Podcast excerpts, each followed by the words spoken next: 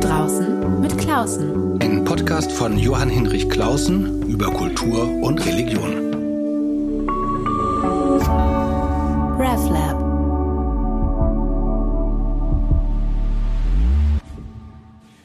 Willkommen zu einer neuen Folge meines Podcasts. Ich bin Johann Hinrich Klausen. Alle zwei Wochen unterhalte ich mich mit einem interessanten Menschen über Kultur und Religion, mal in einem engeren und mal in einem ganz weiten Sinne. Heute mit Amma Walton. Sie ist Rechtsanwältin, Expertin genau. für Urheber und, Medi und, Medienrecht und Mediatoren genau. und vieles andere mehr. Darauf kommen wir vielleicht noch zurück, aber ich besuche sie deshalb heute, weil sie einen Text geschrieben hat, äh, in dem sie reflektiert über ihre Erfahrungen mit Rassismus als afro-bayerische Frau, wie immer man das sagt. Anderthalb Seiten, äh, über die ich sehr nachgedacht habe. Daraus wird sie lesen und wir darüber sprechen. Vielen Dank, liebe Amma, dass ich bei dir sein kann heute. Ich freue mich auch, lieber Johann, und bin gespannt. Ja, wir sind gespannt. also, du hast einen, einen Text geschrieben, gar nicht furchtbar lang, aber manchmal sind die kurzen Formen ja vielleicht die, die man intensiver bearbeitet. Anderthalb Seiten über einen bestimmten Teil deines Lebens. Wie kam es dazu eigentlich, dass du dich da mal hingesetzt hast und das aufgeschrieben hast? Mm, ich hatte gerade eine Phase, in der ich etwas Zeit hatte, durch einen Jobwechsel mich ähm, mit dem Thema, mit meinen Erfahrungen in der Berufswelt auseinanderzusetzen, was zusammentraf mit Black Lives Matters und auch früheren ähm, sozusagen Bestrebungen von mir, was zu verbessern, sozusagen eine größere Gleichstellung ähm, zwischen Schwarz und Weiß, Frauen und Männern, Verbesserung unserer Gesellschaft herbeizuführen, was ich schon vor 20 Jahren begonnen hat. Und da hatte ich dann in dieser Phase der Ruhe, auch während des Lockdowns, Zeit, meine Gedanken zu sortieren und die aufzuschreiben. Und habe dann darüber nachgedacht, was sind denn eigentlich die Vorteile? Also, dass man sich nicht sozusagen als Opfer einer mächtigen Struktur fühlt, sondern was ist eigentlich das Positive und der Vorteil daran, in einer Außenseiterposition zu sein? Ja, das fand ich eben interessant. Also deshalb bin ich auch gleich auf diesen Text angesprungen. Ja. Ähm, du gehörst jetzt nicht zu denen, von denen man jetzt irgendwie klischeehaft so einen Text erwarten würde, Aktivistinnen, Journalistinnen oder so, sondern du bist eine erfolgreiche Berufsfrau, du bist Ehefrau, zwei Kinder, äh, du bist jetzt nicht negativ privilegiert ähm, und vielleicht ist es gerade deshalb wichtig, dass du dich dazu äußerst und das ist mir gleich aufgefallen Du hast dem Text eine Überschrift gegeben, die heißt Die Vorteile der Außenseiterposition. Damit setzt du ja gleich einen positiven Akzent, mhm. ganz bewusst. Ja, ganz bewusst. Jetzt muss ich aber nochmal zurückfragen, weil du gerade gesagt hast, negativ privilegiert, was meinst du damit?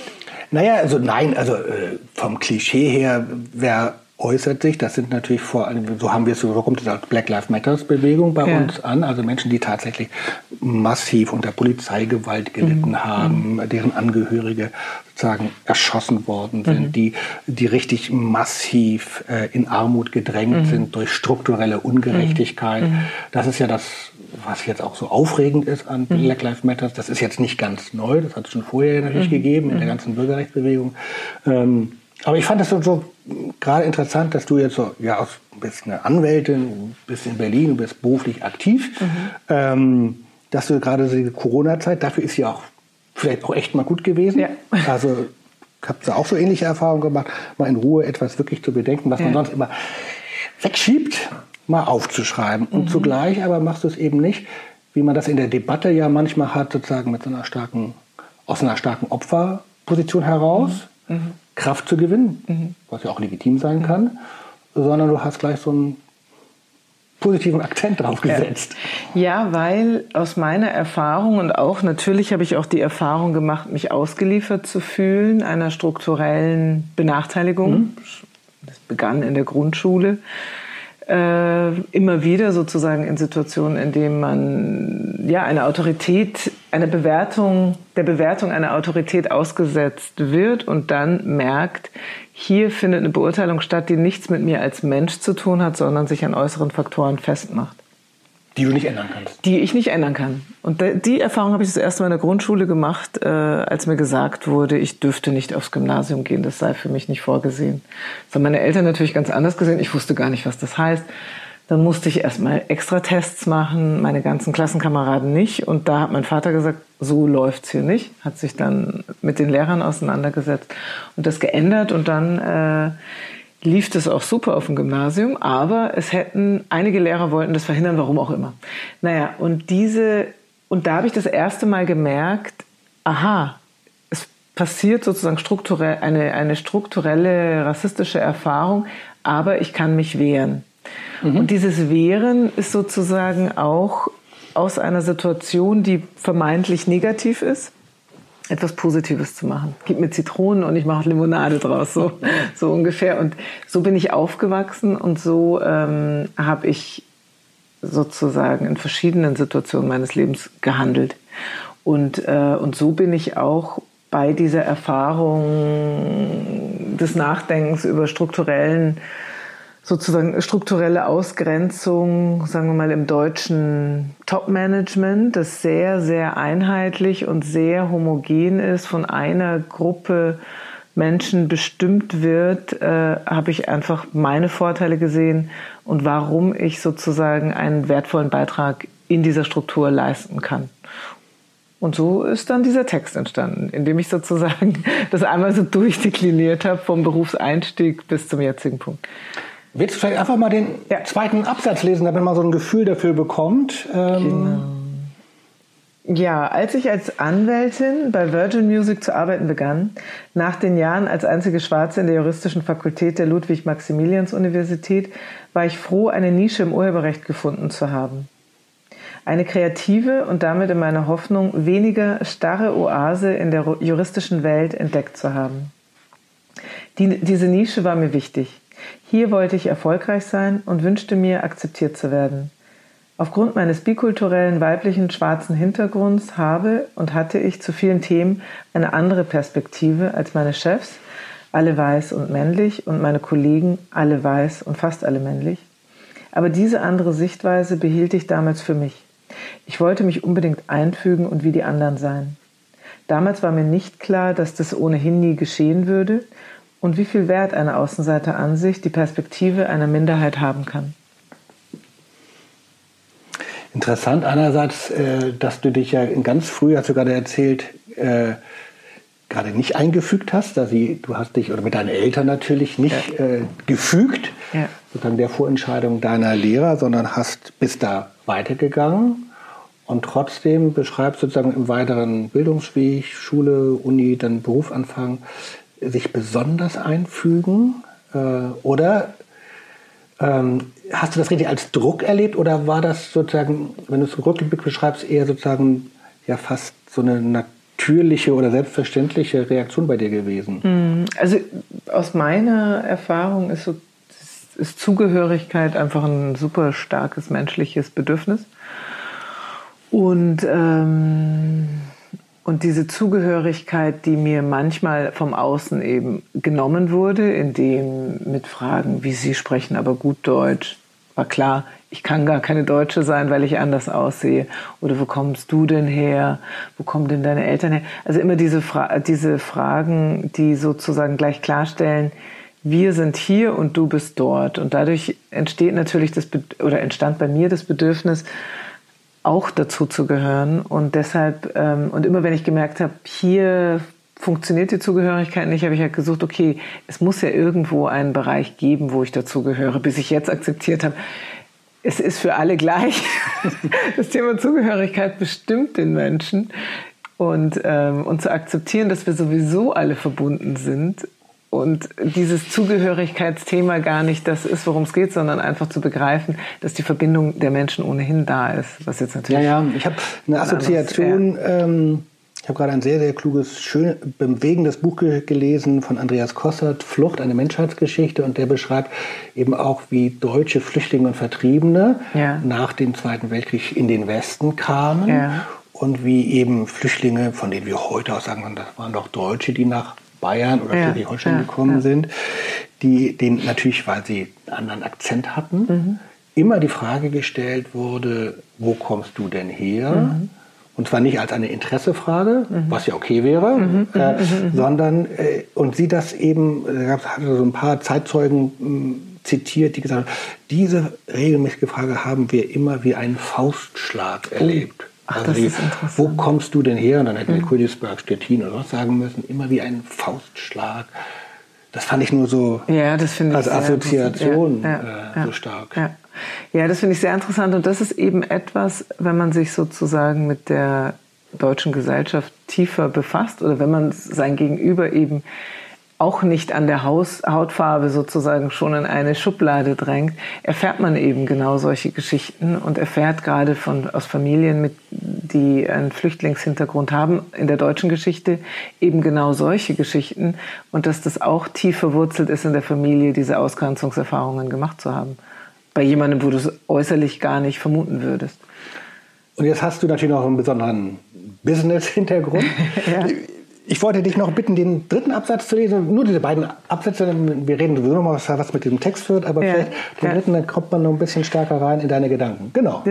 Äh, in den Organisationen, in denen ich tätig war, ging es in erster Linie um Loyalität. Es wurde eine Loyalität zu einem System verlangt, das auf Werten basierte, die von einer homogenen Gruppe weißer, in der Regel christlich geprägter heterosexueller Männer definiert wurden und die von Generation zu Generation implizit weitergereicht wurden. Unterschiedliche Perspektiven zu teilen, kontrovers zu diskutieren, Fehler oder Unsicherheiten zuzugeben, war nicht die übliche Praxis, vor allem dann nicht, wenn die andere Meinung aus einem sexuellen, ethisch, ethnischen oder sozialen Hintergrund kam, der nicht der Mehrheitsmeinung entsprach. Konsens war, dass sich jeder, der mitspielen wollte, einer hierarchischen, oftmals ähm, patriarchalischen Führungskultur unterordnen musste, so sehr ich es auch versuchte, mich anzupassen, in meinem Inneren fühlte sich das bestehende System für mich falsch an und die Verleugnung meiner anderen Perspektive raubte mir die Energie. Vielen Dank. Loyalität, Konformität. Da habe ich mich gefragt, als du das jetzt, äh, als ich es gelesen habe und du es noch gerade vorgelesen hast, ähm, Hast du das richtig als sozusagen expliziten Druck erlebt oder war das wie so ein, wie so eine Atmosphäre? ja, ähm. also ich habe es natürlich nicht als expliziten Druck erlebt, sondern so eine Atmosphäre mit Regeln, die nicht ausgesprochen waren, mit Verhaltensweisen, die er implizit erwartet wurden. Es gab ja keinen Regelkatalog. So, ihr müsst euch fügen, quid pro quo. Ähm, es zählt, es zählt äh, die Anpassung und wenn, wenn der Chef sagt, so läuft's, dann wird's so gemacht. Das war ja nicht, ähm, das war einfach eine, eine Stimmung. Und das heißt dann, dass, ähm, so kann ich mir das nachvollziehen, andere Perspektiven eher so ein bisschen gar nicht gehört werden, mhm. als dezidiert unterdrückt werden, genau. ein bisschen belächelt werden, man geht drüber hinweg. Genau, das sind so. Was die Frau dann sagt.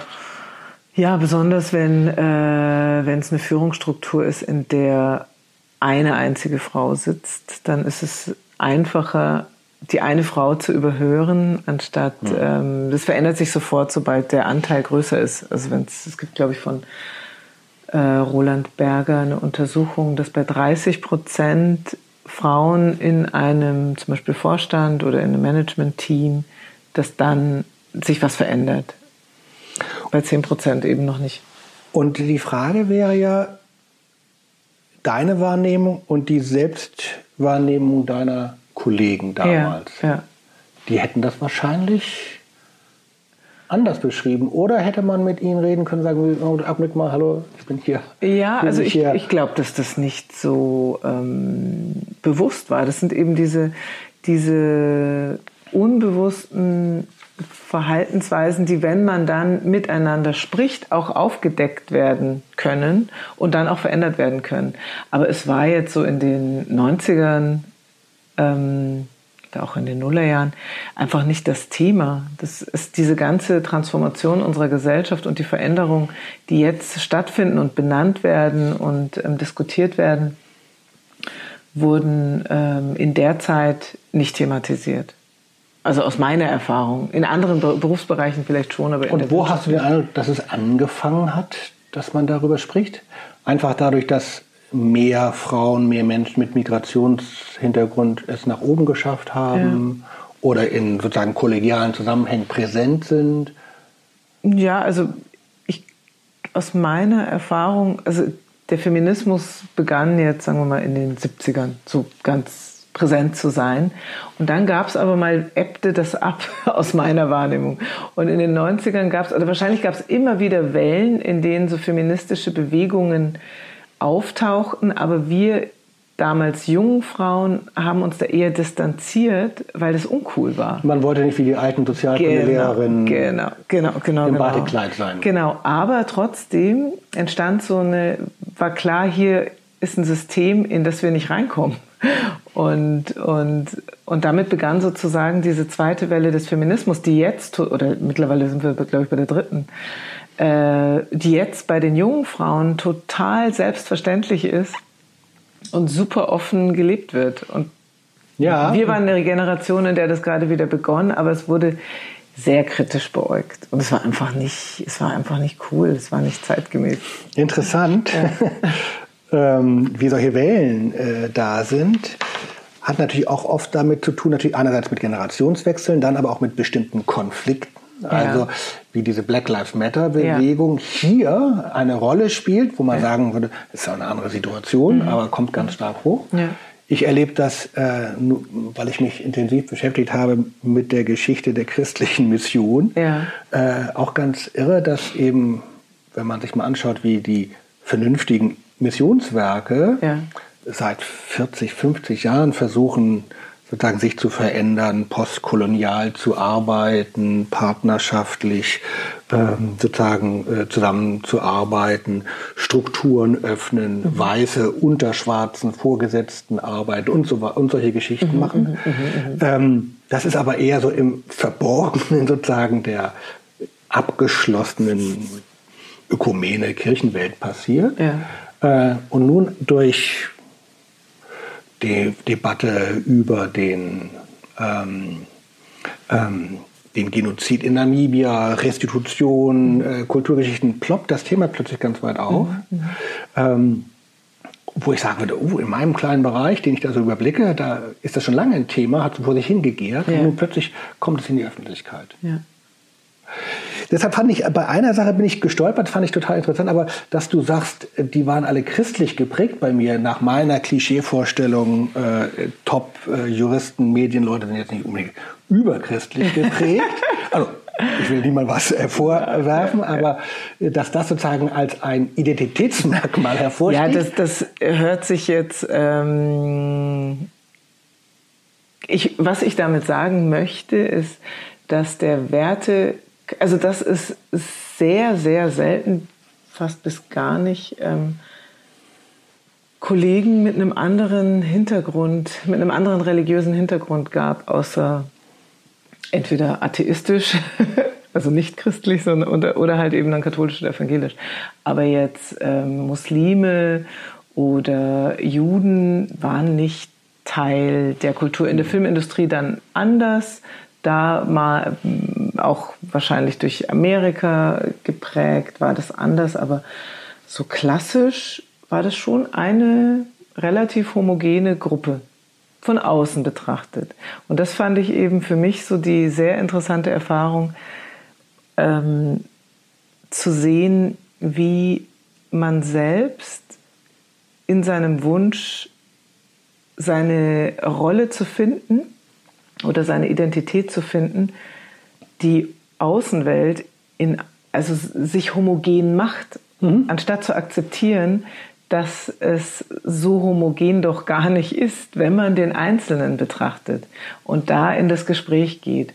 Und das war eigentlich so meine Haupterfahrung, dass es im Einzelnen sehr, sehr viel komplexer ist, als man es manchmal gerne hätte, weil es so einfach ist, alle über einen Kamm zu scheren.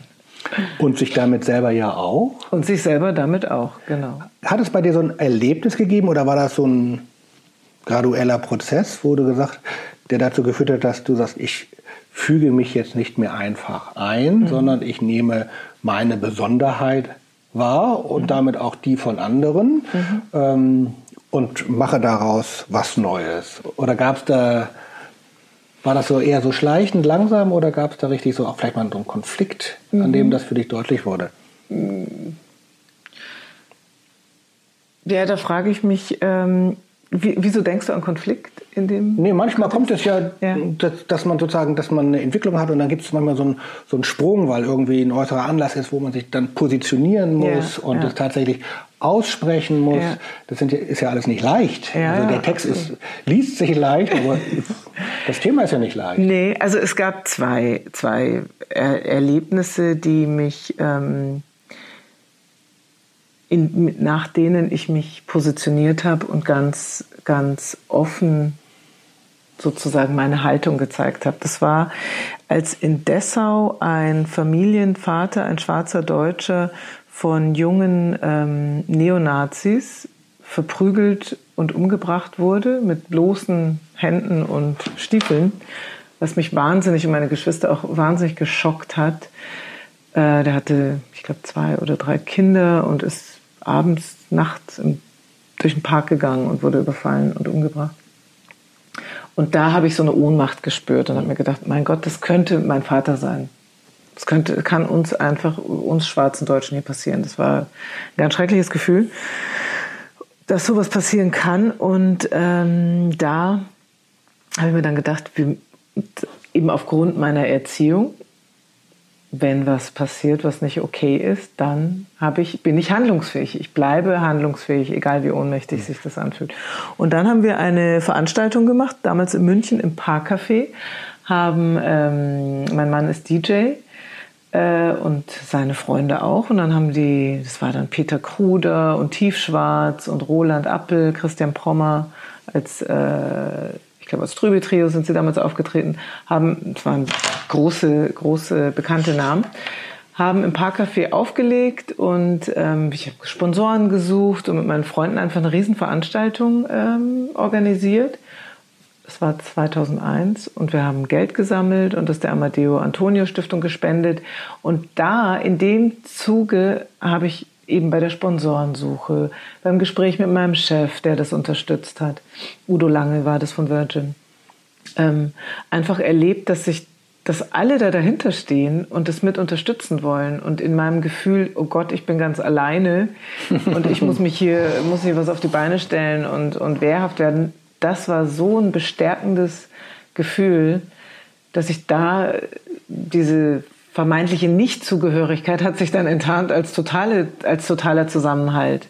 Und das fand ich ähm, eine sehr bereichernde Erfahrung, die mich dann gestärkt hat und die mich auch gestärkt hat, einfach aufzustehen und Haltung zu zeigen, wenn ich finde, das ist jetzt angebracht. Das eine schöne Geschichte. Ja. ja. Ich habe selbst gerade so eine viel albernere, aber viel negativere Geschichte erlebt. okay. das, wir sind ja bald, äh, es ist ja der Advent. Ja. Ähm, und das war die Geschichte vor, vor kurzem, Ulmer Münstergemeinde, hatte ich mit den Kollegen zu tun, ja.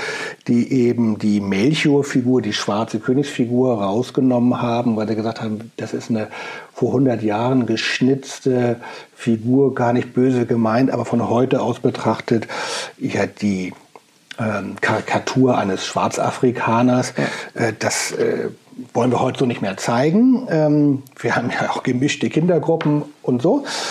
Und äh, dann wurde das aber in den einigen Medien, Bildzeitung, Fokus, rechte Blätter unfassbar skandalisiert. Cancel Culture in der evangelischen Kirche, die äh, politisch korrekten Protestanten wieder einmal. Und ich habe mich so ein bisschen öffentlichkeitmäßig äh, vor meine Kollegen gestellt, weil ich es für einen ganz normalen Vorgang halte, dass man jetzt nicht gleich alles historisch Problematische wegtut, aber dass jede Gemeinde natürlich das Recht und die Pflicht hat, zu gucken, was da eigentlich so mhm. rumsteht mhm, mhm. und was man da ausstellt. Und ich war wirklich perplex über die wütenden Reaktionen in den Kommentaren und in vielen Leserbriefen, wo sich wie so ein Backlash, mhm. da ist eine vernünftige Aktion, gar nicht böse gemeint, überhaupt nicht revolutionär. Man guckt, man, man überlegt, man diskutiert in der Kirchengemeinde, wie wollen wir das in Zukunft machen.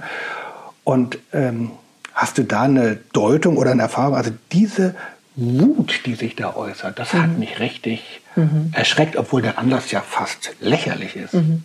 Und es ist auch gesteuert, natürlich von Bildzeitung und Fokus zum Beispiel.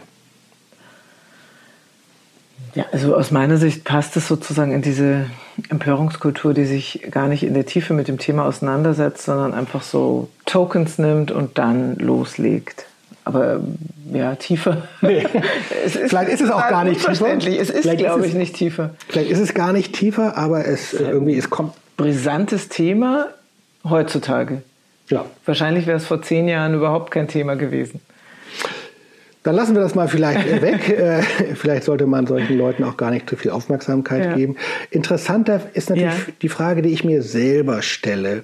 Welche? Also ähm, die Erfahrung, die du mit deinen all denen gemacht hast, die da mitgemacht haben bei deiner Aktion. Veranstaltung. Ja, genau. Ja. Ähm, also ich bin ja nun, was bin ich denn jetzt? Also, ich bin Johann Hinrich Clausen, also komme aus dem Norden. Ähm, und habe natürlich auch die Aufgabe, äh, zum Beispiel deine Erfahrungen äh, besser zu verstehen, ja. ähm, meine Wahrnehmungsgrenzen ja. äh, besser zu verstehen, jetzt mich nicht neu zu erziehen, aber doch nochmal eine andere Sensibilität zu entwickeln. Ich glaube, ja. das ist dran und da gibt es ja alle möglichen Ratgeber und Awareness-Trainings und so. Ähm, Hast du da irgendwie äh, vielleicht einfach nur als Wunsch formuliert? Du hast ja jetzt auch keine Lösung, ja. äh, aber einen Wunsch formuliert und das, was du gerne hättest, wie Menschen dir begegnen. Ich zum Beispiel. Ich finde ich find immer schön, wenn, ähm, wenn ein Gespräch stattfindet und ein Austausch und ähm, ja, man sich traut, Fragen zu stellen, sozusagen, bei denen man sich so selbst schon zurücknimmt, weil man denkt, man kenne die Antwort ja so ohnehin schon. Und dass man dann trotzdem diesen Schritt wagt und zu fragen. Und ähm, das wünsche ich mir. Also dass man wirklich einfach ins Gespräch geht und versucht, und das, da nehme ich mich selber genauso, ähm, fasse ich mich selber an die Nase, sich nicht von Äußerlichkeiten sozusagen äh, ablenken zu lassen und in Schubladen zu denken. Weil das machen wir alle, egal welche Hautfarbe, Geschlecht oder Position man ist. Es ist halt einfacher und schneller, ähm, eine Schublade aufzumachen und jemand reinzustopfen. Und wenn man es nicht tut, sondern wirklich interessiert ist am Gegenüber, dann passiert ein Aus und dann lerne ich was. Und, wenn, und Lernen ist natürlich das, was uns dann in der Wahrnehmung eine Erweiterungsmöglichkeit verschafft. Und, und, und das wünsche ich mir. Einfach zu gucken, wer steht denn da wirklich vor einem. Und ich mit meinem Beruf, mit meiner Herkunft, mit meinem Geschlecht. Ich werde so oft in Schubladen gesteckt und dann sind die Menschen ganz irritiert. Ey, du bist ja gar nicht so. Ja. Ey, du bist ja, du bist ja Anwältin. Aber was? Aber du bist ja auch dies und das und du bist ja empathisch und die, also Sachen, die halt jetzt Anwälten zugeschrieben werden, werden dann an meiner Persönlichkeit entdeckt, dass die ja gar nicht so sind. Und der Mensch ist halt komplexer, als man manchmal wahrhaben möchte. und zwar alle. Ja, und nicht nur einige. Ich musste, ja, ja, kenne ich natürlich auch. Pastor ist man wirklich ja. auch und so. Ja, Darf man da überhaupt lustig sein? Genau. Oder muss Ach, man da du machst Sport. Sein? Wo ich dachte, ja, ich atme auch ja. manchmal. Äh, was ich in deinem Text aber schön finde, ja. ähm, ist, dass du gar nicht sozusagen moralisch-moralistisch argumentierst. Also es ist ein Text, finde ich, ohne Druck. Ja. Ähm, manchmal muss man den vielleicht machen, aber ähm, das, was sozusagen ja ein Gespräch eröffnet, ist ja nicht, ich mache dir ein schlechtes Gewissen, ja. äh, sondern ähm, ich stelle dir mal meins vor, so hast du das gemacht, und ja. dann kannst du dich dazu verhalten und nachschauen. Ähm, ist natürlich auch etwas, was davon, also das fand ich, hat mich erstmal richtig ähm, mich so angesprochen und mich dann auch reingenommen. Ähm, aber es lebt natürlich dann doch auch am Ende von dem direkten Gespräch. Das ja. lässt sich schwer medial vermitteln. Ne? Ja, wahrscheinlich. Nun machst du aus diesem Text aber doch was Mediales. Ach so, ja. Äh, denn du machst ein Interview daraus. Magst du vielleicht nur kurz andeuten, was genau? Was also daraus es wird, wird? es wird, ähm, es gibt ein Interview sozusagen zu diesen Gedanken, die ich mir da gemacht habe, in der Musikwoche. Und ähm, das ist eine Kolumne von Steffi Kim, die eine Diversity- und Inclusion-Kolumne selbst in der Musikwoche gestartet hat und Interviews führt mit Menschen aus der Medienbranche, aus der Musikbranche insbesondere, die eben einen Hintergrund haben, der nicht klassisch deutsch ist, würde ich jetzt mal sagen. So, genau. Und aber auch, also sie spricht auch mit, das letzte Mal, glaube ich, mit einem deutschen weißen männlichen A&R, mhm. der in seiner A&R sind die ähm, Musikmanager, die sozusagen das Artist, das A&R steht für Artist und Repertoire, die die Künstler auswählen, deren Musik veröffentlicht wird und der eben ganz diverse Schar an Künstler ähm, unter Vertrag genommen hat und da sehr, sehr offen, offen ist. Also deswegen, es ist jetzt nicht, es muss nicht jeder schwarz sein, der da interviewt wird. Manche sind es, manche nicht. So. Ja, aber es ist interessant ja. nochmal sozusagen diese Gedanken, die wir ja. jetzt hier so ja. von Mensch zu Mensch besprochen haben, nochmal richtig in die Branche hineinzutragen, wo man ja äh, manchmal auch einen gewissen Widerspruch haben kann. Die ausführenden Künstler sind divers, äh, die Top-Chefs aber nicht. Ja, ja. Ist ja ein, oder ein alter Widerspruch. Ich weiß nicht, ob der, wie weit der inzwischen schon auch aufgelöst ist. Ja, der beginnt sich ein bisschen aufzulösen, aber erst jetzt. Also es gibt jetzt einen, bei Sony ATV ist der Chef ähm, Afroamerikaner. Bei Universal Publishing ist, der, ist die Chefin, gibt es eine weibliche ähm, CEO. In Deutschland haben wir bei Sony Music einen schwarzen ähm, äh, Geschäftsführer, der für Deutschland, Österreich, Schweiz zuständig ist. Also da verändert sich was. Langsam aber sicher. Und das ist, das ist echt schön. Und bei mir, ich war immer die erste, die erste oder eine der ganz, ganz wenigen schwarzen Studenten an der Uni, im Referendariat, dann als Anwältin in der Musikbranche, dann äh, erste Geschäftsführerin bei Konstantin Film, dann im Board von BMG. Also das waren immer so die erste Frau, die erste Schwarze, die erste, die erste alleine. Du lachst darüber. Ja, ich lache darüber, weil einer muss es ja machen. also die Dinge verändern sich aber auch nur, weil es gibt so einen von Shonda Rhimes, das ist eine Produzentin und ähm, Showrunnerin, die hat Emergency Room oder How to Get Away with Murder. Also eine super erfolgreiche ähm, Showrunnerin, die hat gesagt, ihr, ihre Entwicklung war nur möglich, weil diese Glasdecke schon so viele Sprünge hatte, dass dann sie da durchgehen konnte. Und das ist sozusagen durch all die Menschen, die vorher da waren und diese, diesen Druck ausgeübt haben, beginnt eine Veränderung. Deswegen, dass ich da zufällig die Erste war, ist nicht mein Verdienst, sondern der von allen, die vorher gedrückt und äh, geklopft haben. Und vieles, vieles verändert haben. Und vieles verändert haben. Und das haben meine Mentoren sind ja weiße Männer gewesen. ich, weil es gab ja natürlich keine anderen. Also es waren alle, es waren nicht nur Einzelne sozusagen, die in der Außenposition waren, sondern Menschen, egal welchen Hintergrundes oder welchen Geschlechts, die was verändern wollten. Und die dich dann auch unterstützt haben. Und die mich dann auch unterstützt haben, ja. Vielleicht zum Schluss nur die Frage, was würdest du denn ja. äh, jemandem raten, die jetzt nicht so wie du die erste ist, sondern vielleicht die zweite oder dritte. Was ja. würdest du denn gerne weitergeben? Hm, ich würde gern weitergeben, dass sie, dass sich ähm, sozusagen, das gebe ich auch weiter, wenn ich Workshops halt, wenn ich Verhandlungsworkshops gebe, zum Beispiel, sich zu trauen, Fragen zu stellen und ähm, sich vorher zu überlegen, was man erreichen möchte und da auch klar zu sein und sich zu trauen, sich einfach mutig zu sein am Ende des Tages. Mutig zu sein, sich zu, selbst zu erlauben, größer zu denken. Und sich gar nicht mit den Restriktionen, die einem vielleicht im Außen begegnen, aufzuhalten, sondern sich selbst diese Erlaubnis zu geben und nicht zu erwarten, dass es im Außen passiert. Vielen Dank, liebe Amma. Sehr gerne. Vielen Dank allen, die zugehört haben. Wer Anregungen, Fragen, Kritik, alles außer wütender Empörung äh, hat, der darf das mir gerne mitteilen unter kultur.ekd.de. E. Ich antworte auch und freue mich. Und dann sage ich auf bald, auf Wiederhören in zwei Wochen. Tschüss. Vielen Dank, lieber Johannes. Es war eine Freude. RefLab